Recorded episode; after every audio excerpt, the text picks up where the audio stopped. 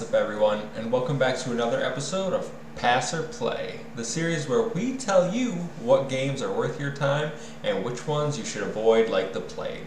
My name's Kevin, aka the Muffin Mon, and this week we're taking a look at Immortals Phoenix Rising, a game where I feel like no one really cared about it prior to launch, but then it kind of blew up afterwards, and it's actually done pretty well in terms of sales. But is this just a buy the book Ubisoft game? Well, let's explore. Now, I want you to all picture this. You're watching the Ubisoft event back in the fall and a trailer starts. Oh my god, you're stunned. You can't believe what you're seeing. Is this Breath of the Wild? Is this Genshin Impact? No. No, it's neither of those. Sorry to all you weebs. This is Immortals Phoenix Rising, a game that is so proud of being a ripoff it doesn't even try to hide it. So, where does it fall in comparison to the Nintendo inspired Brethren? Well, for me, this game is the definition of a mixed bag. There's a lot I enjoy about this game, and there are other aspects that make me want to rip my hair out.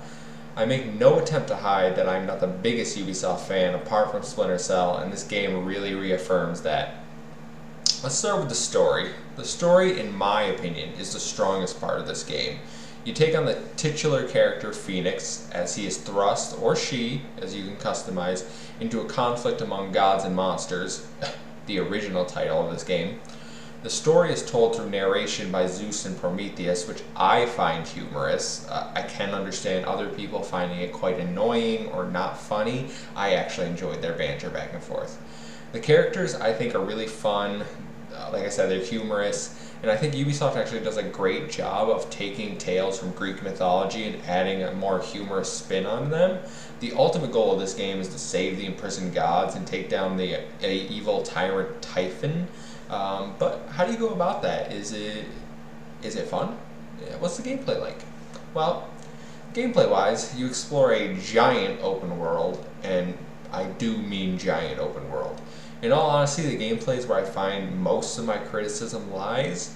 Uh, having to climb the tallest point to uncover areas of the map, it's fine, I guess.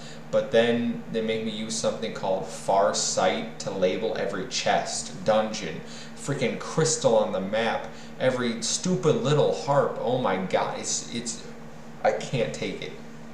Add in the fact that most of what you reveal is pointless garbage that you don't want to do, it just seems like a complete waste of time. Honestly, I collected the Ambrosia for health upgrades. I did a good amount of the vaults for Zeus's Lightning for stamina upgrades.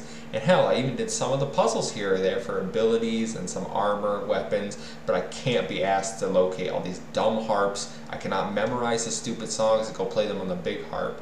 There's just so many puzzles that they want you to do that are a waste of time, especially when you consider most of the rewards are just cosmetics and they don't really change your, your overall gameplay. I never feel like I'm getting more powerful except with the health and, and stamina because those actually do contribute, so which is why those are worth doing.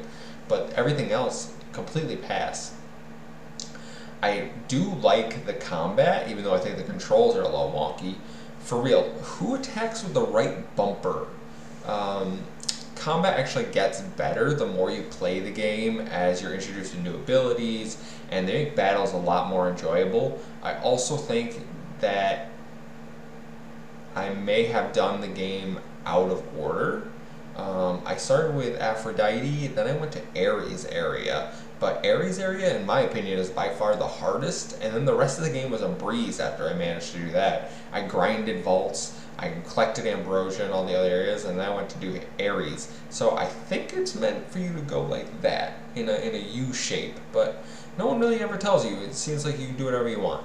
Um, I want to enjoy the characters in the story, not spend my time flying around trying to figure out how to move one block onto a pressure pad, which is why I really don't like the fact that Ubisoft does what I call force exploration it's one of the factors that has me not playing Ubisoft games. I cannot tell you the last Ubisoft game I picked up. It's been years at this point. Uh, I don't want to go collect all these items to improve my stats. I want I rather level up through combat, the enjoyable part of the gameplay. The amount of gems you have to upgrade to uh, collect to upgrade weapons and armor is way too high in my opinion especially at lower levels where larger enemies are super annoying and you die frequently. I don't want to do your stupid daily quests. I, they just don't contribute anything to the game. Let me play the game how I want to play the game in an open world. Like Ubisoft, stop forcing this stuff down my throat. also, Ubisoft, another thing. If I'm taking the time to do your goddamn puzzle, how will you ensure that they all work? Specifically, the ball focused puzzles. Those ball physics and mechanics in some of the dungeons are incredibly janky and downright infuriating. You have a lot of clever puzzles, but other puzzles make you feel like you went to a local kindergarten for ideas. I, I honestly can't say that the ball not working is a bug. It just seems like really poor design levels at, at a lot of times. In terms of the atmosphere for Immortals, despite some utterly baffling gameplay choices, the atmosphere is an aspect of the game that I actually enjoy. I think it has a beautiful art style, it runs really well in Xbox Series X performance mode, so you get that 60 frames per second. I did not do quality, I hear there's some frame rate drops, but the world is pretty vibrant and colorful, and the soundtrack makes you feel heroic and godly, especially when you progress and get new powers, and every time you get something, it plays this angelic music. So that's pretty good on that front. Now, in terms of replayability and value, would I say this game is worth your time? Well, it depends. For 60 or 70 dollars, 100% not. Do not buy this game at full price. I waited and bought it on sale for $30 and I've seen it go even lower, so just hold out for a sale if you really want to play this game. You could get it probably in the 20s. If you get this game on sale and maybe you enjoy the Ubisoft open world formula games, that you know cookie cutter at this point, Assassin's Creed, 9,000 of them, they're all the same, then I would say pick this up because I think you would enjoy it.